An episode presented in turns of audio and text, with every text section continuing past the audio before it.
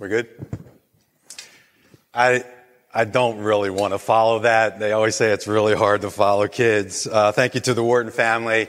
Once again, you've blessed us with just with your wit and just great acting. Let's say great acting on part of the kids. So thank you so much. Today we will be in Lamentations 3. My sermon is called Hopeful Lament. I've shared this before. Some of you know that I'm in a spiritual direction program, a 2-year training program to be certified in spiritual direction. I've mentioned it in sermons before, and there's a reason for that. What I'm trying to do by mentioning spiritual direction, because it's really not a part of our tradition much. Some of you know what spiritual direction is. But the reason I mention it, and I will mention it a little bit specifically in this sermon, is because it gives, one of the things that's been so helpful to me, I could have never guessed I would have been in this program during a pandemic. And what God has shown me is there's different ways of looking at God. Sometimes we've been in traditions for so long that they just start to fall short for us. And so what God is doing for me is teaching me a different way of looking at him, a different language, a different way of being with my brothers and sisters. So I will mention this. We have a lot of reading to do, and I want to share just a brief excerpt from reading that we did last week. It's by a woman named Janet Ruffing. She says this, and she's talking about a gentleman named Gerald May. In his excellent treatment of resistance, psychiatrist and spiritual director Gerald May observes, the human mind is an endless source of inventiveness when it comes to avoiding the implications of spiritual experience. That's a little heady. Janet Ruffing, in quoting May, adds, we often and more confusingly avoid the experiences of God that we claim to desire. She goes on to say, God gently lures us into intimacy and unexpectedly explodes us into mystery. I think that's very helpful. But let me just break that down. Maybe that's just a little heady. Let me break that down. They're saying we desire intimacy with God, but once we get it, we quickly realize that God is too big and too mysterious for us. So we come up with all kinds of ways to avoid the intimacy that we desire with God. T.S. Eliot put it like this, humankind cannot bear very much reality. Well, we are in a whole lot of reality with all the COVID pandemic, not being able to meet as many as we'd want today, all the racial strife that has existed in our nation, a contentious election. We are in a moment in history in our nation that is simply too big for us. We have bumped up against the wall, and that wall is God. Whatever he is doing is too big for us to fully comprehend. And it leaves us in turmoil, feeling overwhelmed in chaos.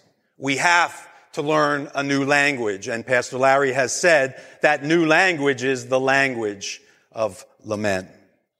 So we will take a break from the book of Habakkuk this week. Pastor Larry will finish that next week. And we today will be in chapter 3 of Lamentations. The book of Lamentations. It's written by an unknown author. Many people think it's Jeremiah, but we simply don't know. What we do know is that the author has survived the destruction of the southern kingdom of Judah. And he's kind of reflecting back on this event, and he's reflecting on the siege of the city of Jerusalem, the destruction of that city, and the exile of God's people in Babylon. This is the summary of the book of Lamentations given by the Bible Project. They say the fall of Jerusalem and the exile was the most horrendous catastrophe in Israel's history up until this point. Remember, God had promised Abraham the land. He had given King David victory to make Jerusalem the capital. From David came the royal line of kings. You had God's presence there in the temple, and that is where the priests maintained the rituals of Israel's worship. And after 500 years of all of that history, in the summer of 587 BC, the city fell to Babylon. It was all decimated and gone. This book provides a really excellent backdrop for what we are encountering with what is one of the worst disasters in American history, the COVID pandemic. It's not a one-on-one comparison between us, what we're experiencing, and the book. Our country has not been destroyed and in exile. But there are many similarities. Our nation is at the forefront of an international crisis, the COVID epidemic. We're not used to that. We're used to other nations suffering more than we do. But now we're in a peculiar situation with having the most fatalities in our country. It has come upon us and leaves us often feeling very confused.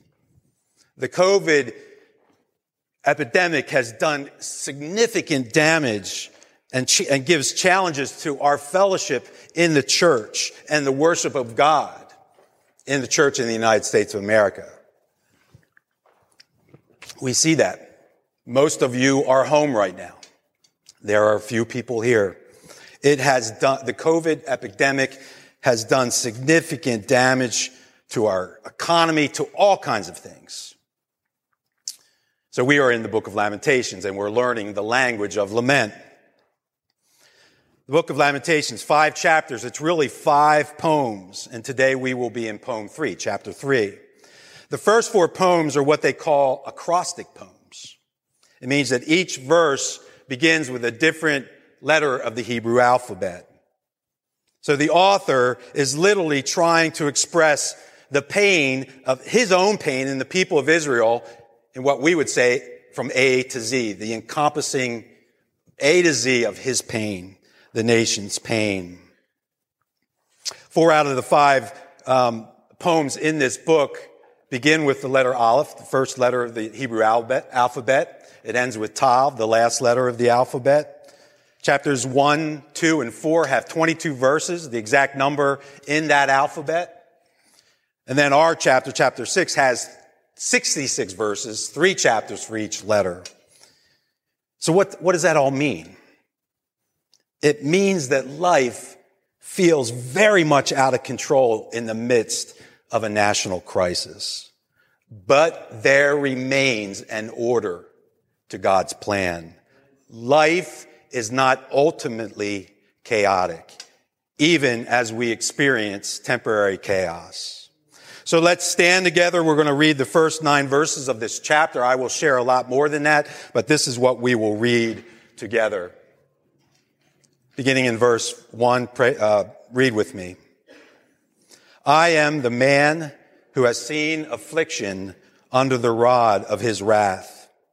He has driven and brought me into darkness without any light.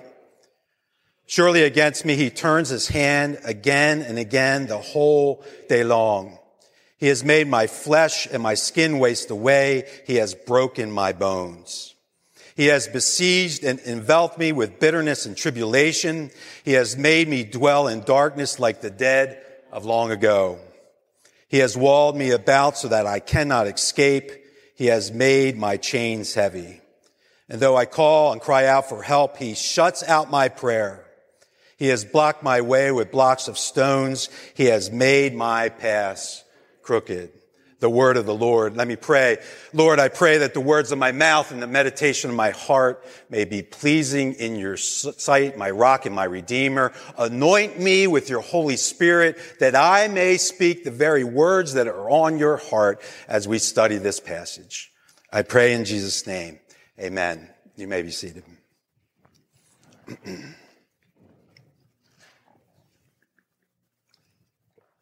My main idea that I want to say today, just get across today, is that present-day lament before a mysterious God eventually bursts into expected future hope. Present-day lament before a mysterious God eventually bursts into an expectant future hope. That's because biblical lament is such a strange mixture of honest complaint and hopeful expectation. And the picture you get in this book, if you read the whole book, it's like all these seeds in judgment, all these seeds in lamentations, all these seeds falling to the ground that will eventually burst forth into hope. Point number one, biblical lament is good for the soul.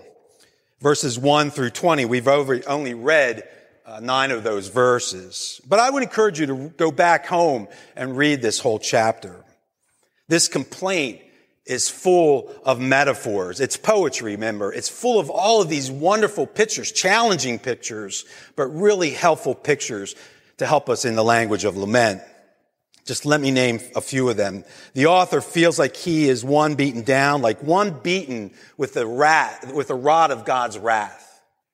He talks about being in darkness, even the darkness of death.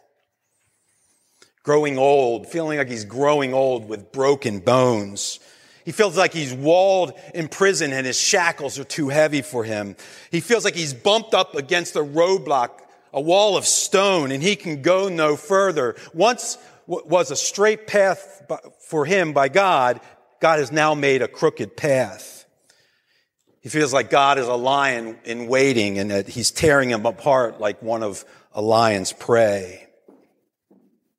And as the Whartons did a great job, he feels like he is shot full of arrows, like the arrows have pierced his kidneys. Or other translations say it has pierced my heart. He feels like he's been shot full of arrows, like God is his enemy.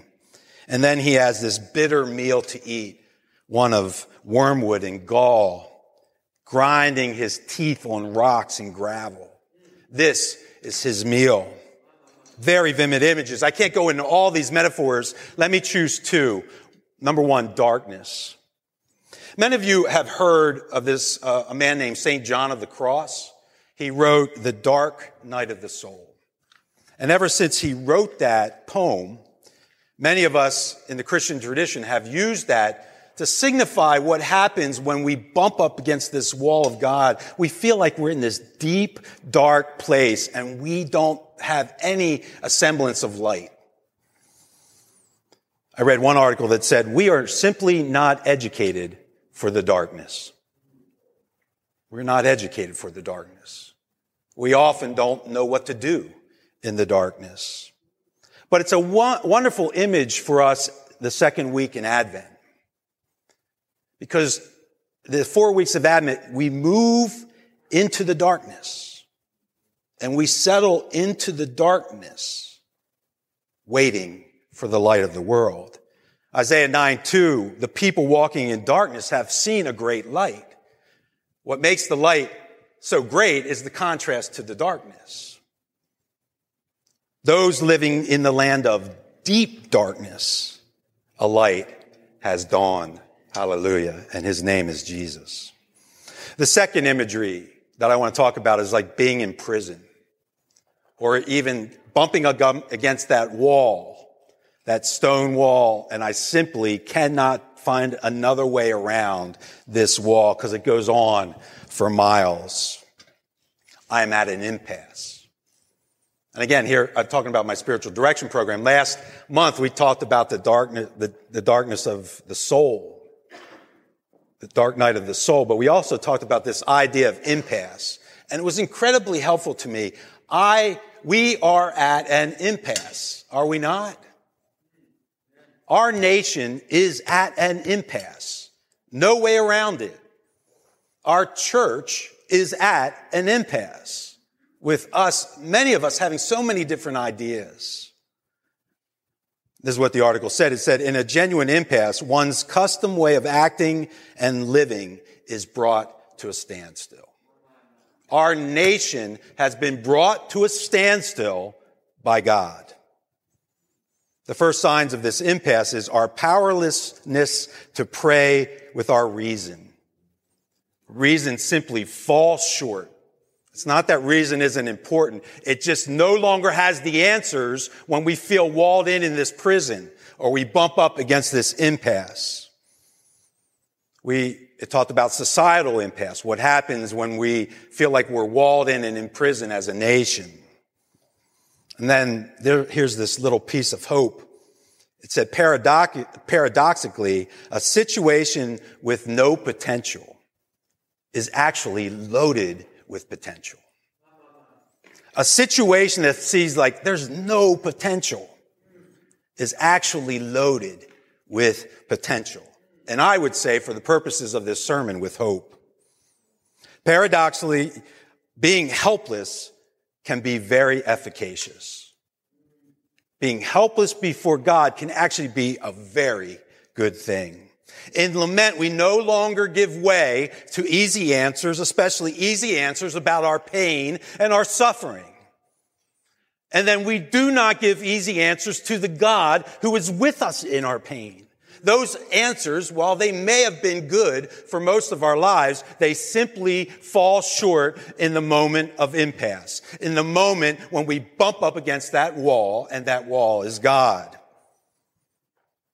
Paul Tillich, the German-American Christian philosopher, says, if you never have run away from your God, I wonder who your God is. If you have never run away from your God, I wonder who your God is. In lament, I have encountered a God I simply do not understand, and my preference is to turn around and run the other direction. But in lament, like the prophets of old, like whoever wrote this book, says, no, I will not do that. And by the way, how can I do that? Because I go this way and I'm walled in anyway. So what I choose to do is muster up the courage and go to this God that I want to run away from. And I pour out my soul to this God. I pour out my pain. I pour out my suffering. I pour out my honest questions. I pour out my bitterness before this God, this mysterious God that in this moment I do not understand.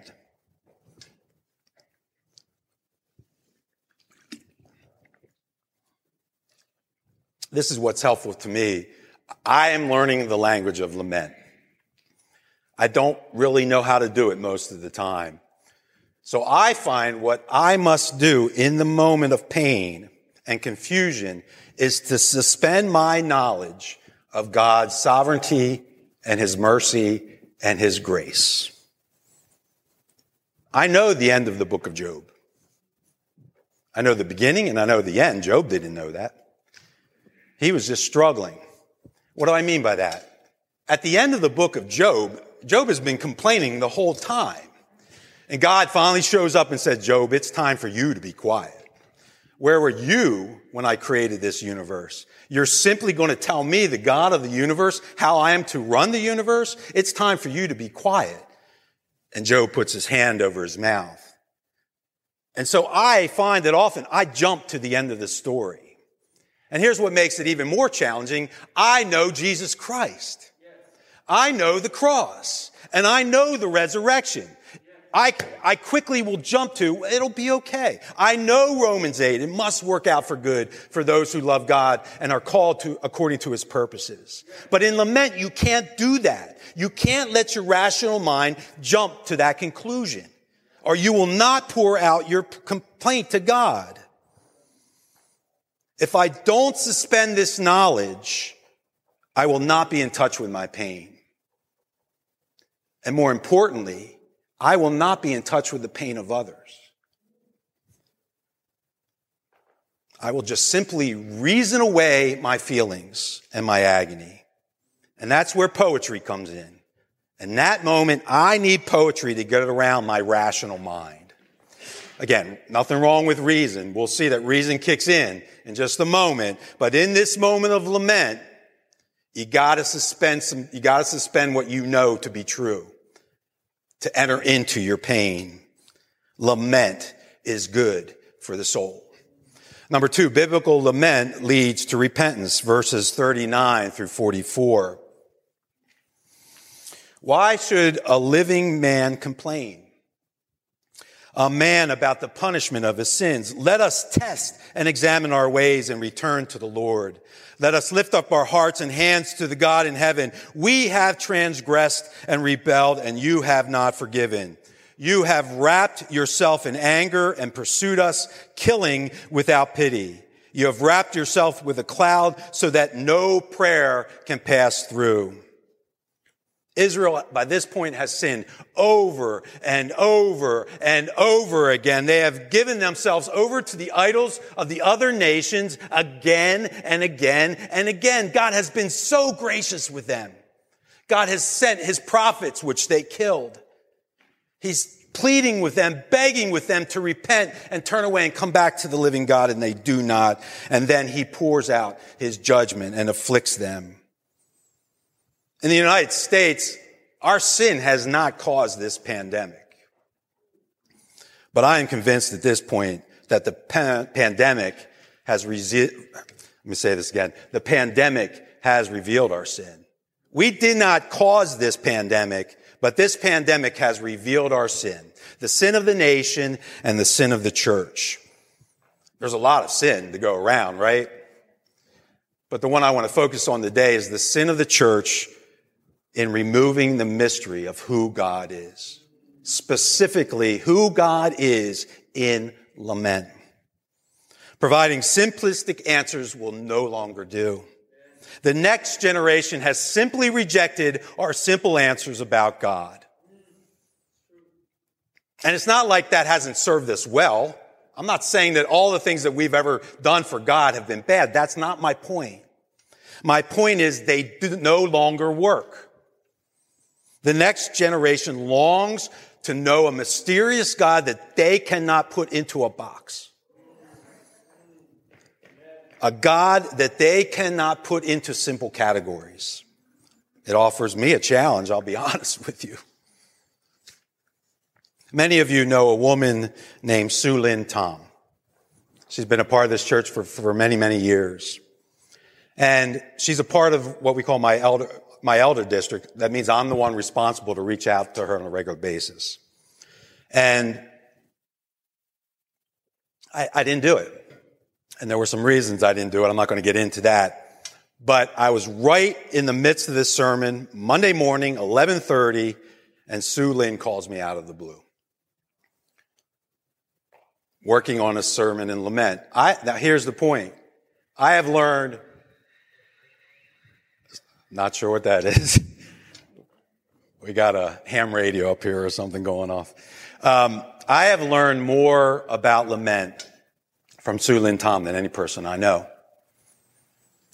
And she called me when I'm working on a sermon on lament. I don't think it's by accident. If you don't know Su Lin at all, what you need to know about her is she's a woman who has experienced deep trauma and pain throughout her whole life. If we were meeting in person today and Su Lin was here, she would be crying. Most of the time I've talked to Su Lin, she's been crying. And that's been incredibly difficult. She's a tenacious woman. And she was always telling me what I was doing wrong with her. It was humbling. It would drive me crazy on a regular basis. And yet, for some reason, God kept us together. It wasn't an easy relationship, as I said. But I've learned more from her, and I'm thankful for this, what she's about to contribute to this sermon, because I've learned more about lament than anyone from Su Lin. So we talked 3 times this week.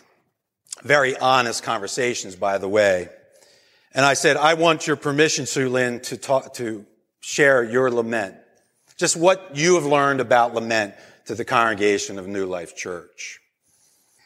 She wrote me this email, which was lengthy, and I decided for the purpose of time I was going to chop it up. But I wasn't going to do that without asking her for permission.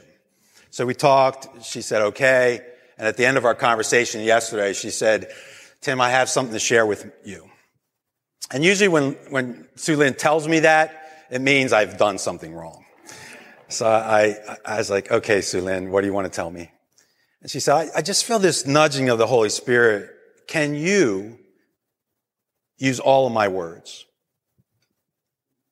Now think about this for a second. A woman who's been traumatized, talking to a man in authority, a pastor, asking him to change the sermon. It took a lot of courage. So I was like, of course, Su Lin, I will do that. So these are her words to you. And what I need to let you know is Su Lin was calling me to say goodbye.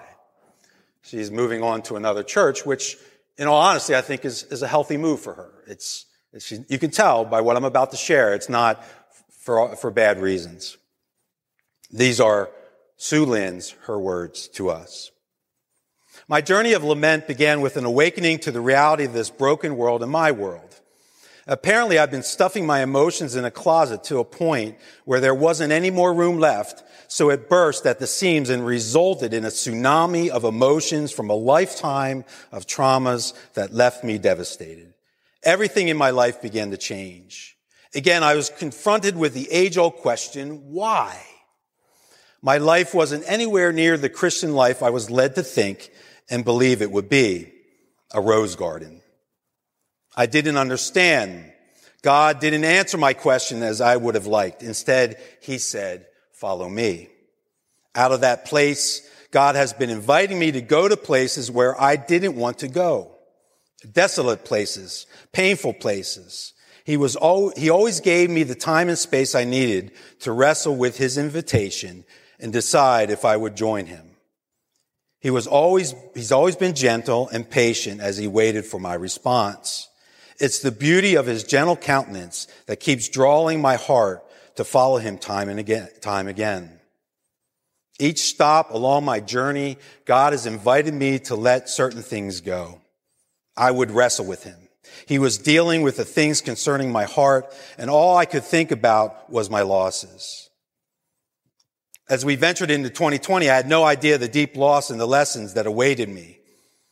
When I lost my niece in March, while God was with me at the moment of her departure, I didn't know how to deal with this grief that ravaged my soul.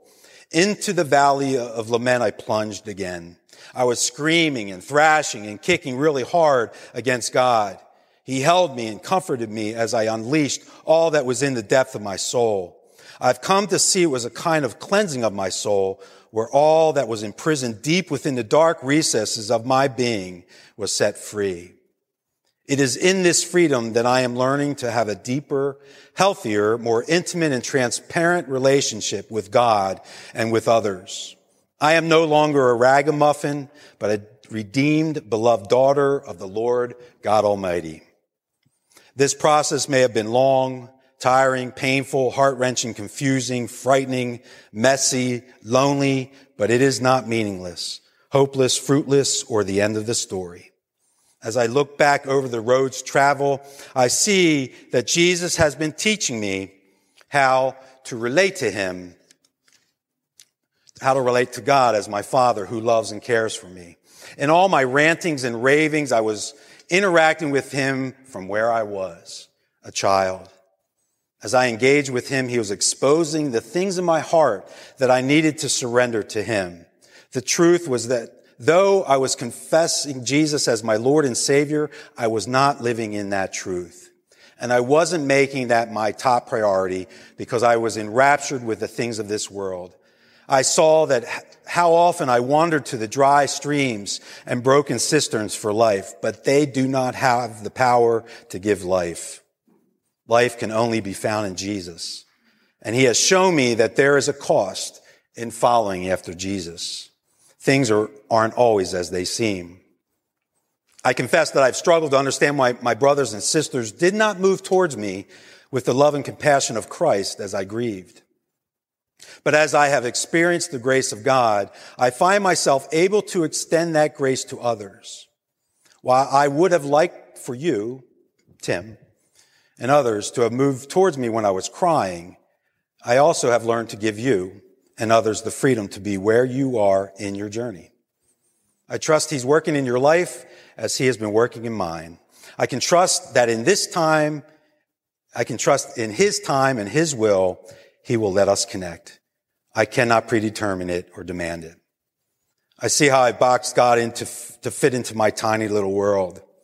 God has had to take me into the depths to teach me my place, to let him be God, and to enter into the expanse of life united with Christ by faith. I don't need to know. I don't need to be in control. I can let God be God. I don't say this as if I've arrived.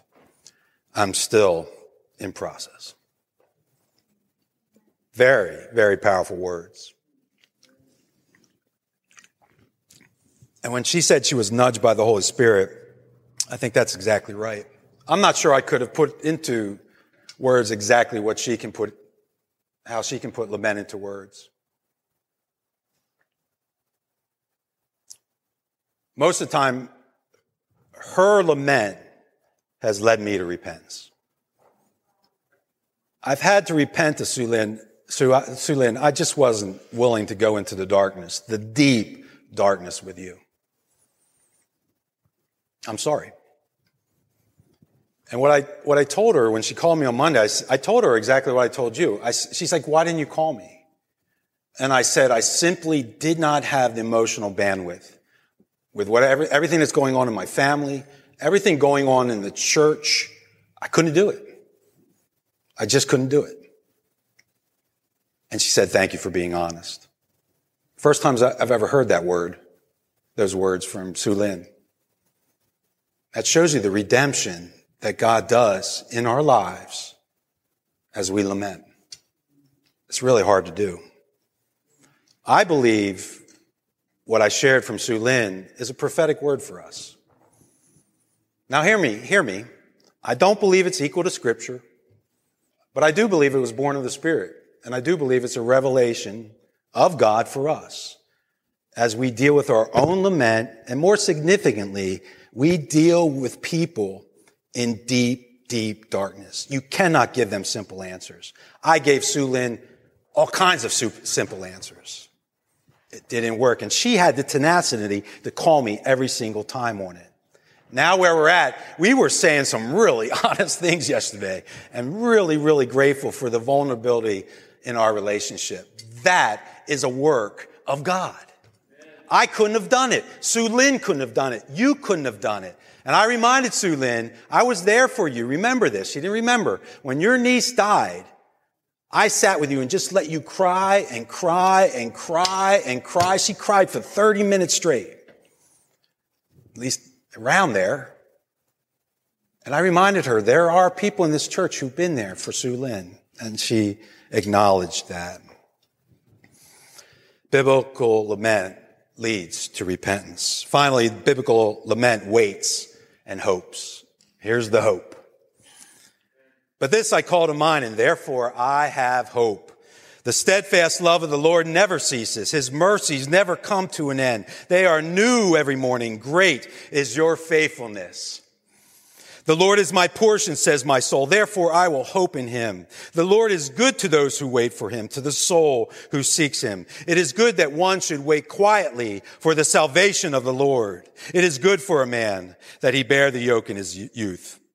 Let him sit alone in silence when it is laid on him. Let him put his mouth in the dust. There may yet be hope.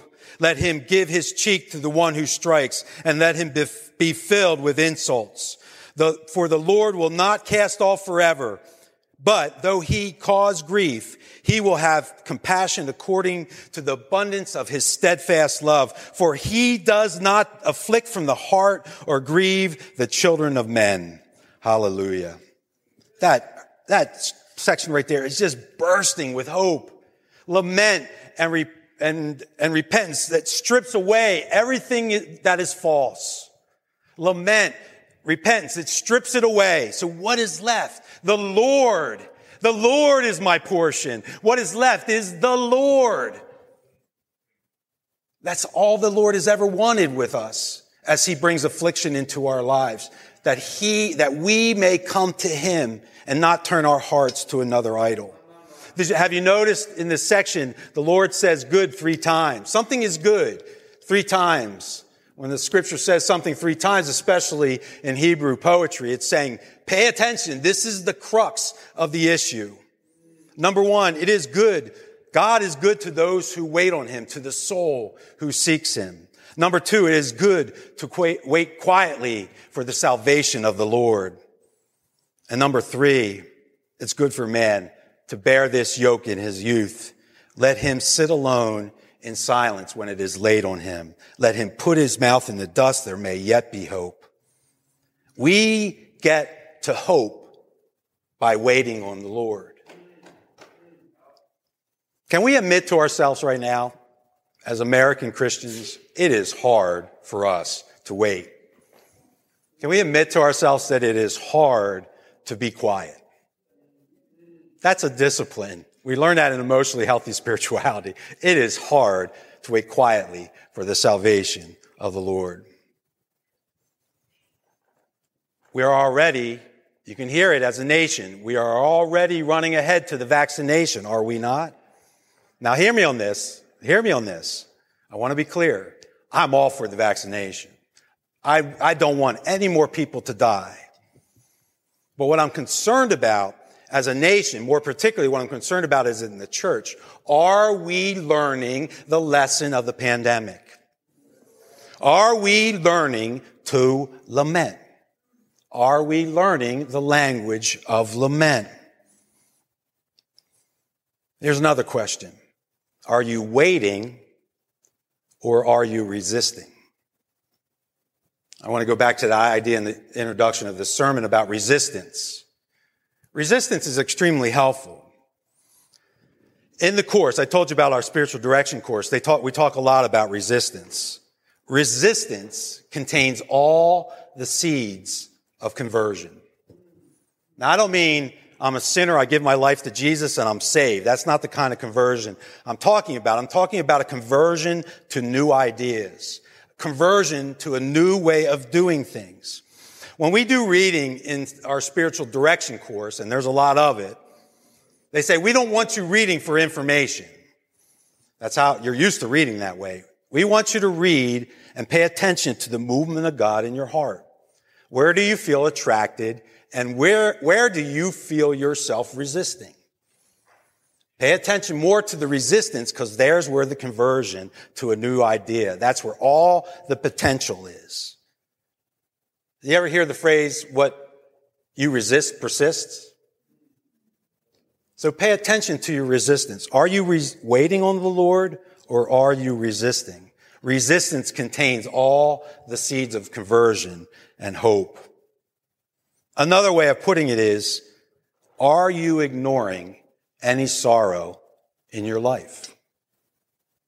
Are you moving too quickly past your sorrow?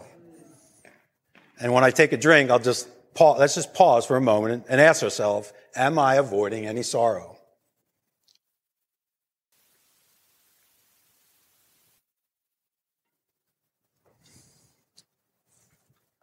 Why a sermon series on lament? I'll be honest, when Pastor Larry said, hey, we're going off the board, we're going to do a 4-week sermon on lament, I'm like, dude, man, been there, done that. In fact, I preached on lament about a year ago, and I poured my guts out right in this very place before you guys. I was not up for it. But Pastor Larry felt like the Spirit was moving. I trust his leadership, and so 4-week sermon on lament, and here I am again. Lord, what are you trying to teach me? And I understand that emotionally you're not all there. Some of you are feeling pretty hopeful right now. You're feeling rather positive. That does happen, even in the midst of a pandemic, and that's okay. But what I'm here to say is if we do not learn the language of lament, then most likely our hope is in the wrong place. If you do not learn the language of lament, your hope is probably in the wrong place. How do I know that? So much of the Scripture is lament. The book of Psalms, Pastor Larry has said this, most of the prayer book of the people of God throughout all history is lament. If we're not learning the language of lament, our hope is probably in the wrong place. Because what we hope for is that an unexpected Messiah would show up in an unexpected way. The Israelites were expecting a triumphant Messiah. What they got was a suffering servant whose mouth was full of complaints and full of lament. Do you see the seeds of the Messiah in this chapter? Verse 30. Let him give his cheek to the one who strikes, and let him be filled with insults. That is Jesus Christ. As he's being betrayed, as people are saying, crucify him, as the Roman soldiers are insulting him, this is our God. And on the cross, Jesus says, my God, why have you forsaken me? Now, that's not just Jesus quoting Scripture. We cannot look at Jesus like he's some kind of superhero. He is a suffering servant. That is genuine lament. He's pouring out his soul. He is in the deepest of darkness and agony, suffering our death, suffering for our sin. My God, why have you forsaken me? I am innocent before you, my God. Jesus is the only one who could say it. I'm innocent. Job tried to say it, but Jesus is the only one who could say, God, I am innocent before you, and yet you pour out your rod upon me. You give me gravel to eat. I drink this, I eat this wormwood and gall. It is a genuine lament before his Father in heaven. An unexpected Messiah showing up and doing unexpected things, bringing in a kingdom that is so very much unexpected, saying, we need new wineskins. You can't put the old wine into these new wineskins or they will burst. And I'm afraid, people, that's what we're doing. Have we learned the lesson of lament in this pandemic? I think we're trying to. We need to. Because it points right to the heart of our Messiah, who was a lamb led to the slaughter, and he kept quiet. This is our God. And then this beautiful, amazing verse 33. God does not afflict from the heart. All of this affliction, all of this pain, all the judgment that he brought on Israel, that does not represent the deepest part of his heart. He will bring affliction. He will bring judgment, but it doesn't give him joy. He knows that unless he does that, we will run away from him because he is just too big and too mysterious. He is too majestic. He is too holy for us. But he never afflicts from the heart. The deepest part of God's heart, he says it, is compassion and a steadfast love for you and for me. Mercy and grace is the deepest, deepest part of his heart, even when he afflicts and disciplines. It's a lot. It's a lot. Interestingly enough, remember I said 4 out of 5 poems in this book ends, they're structured with that orderly structure of the acrostic poem. Interestingly enough, the last poem, chapter 5, has no acrostic structure. The book of Lamentations doesn't end on a positive note. This is how it ends. Chapter 5, verses 21 through 22. Restore us to yourself, Lord, that we may return. Renew our days as of old, unless you have utterly rejected us and are angry with us beyond measure. End of the book. Thud. It ends in chaos, not order. Why? Because that's how life feels so much of the time. Life is completely chaotic. God is way too big for us to fully understand, and that's okay.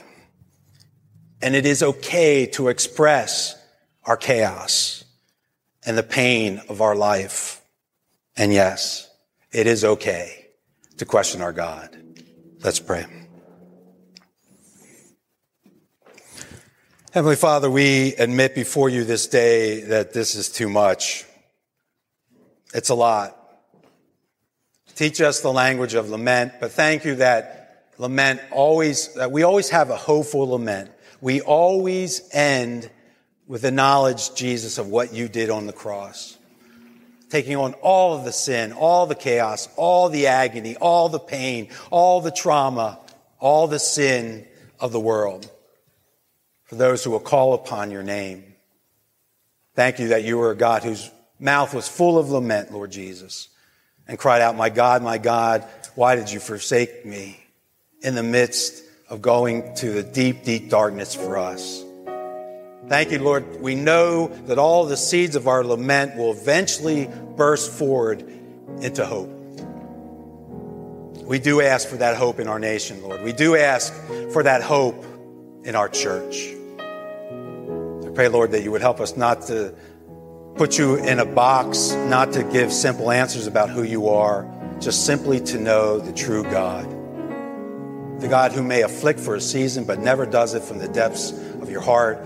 Thank you that you are a God who is steadfast in your love for us, and your heart is full of compassion.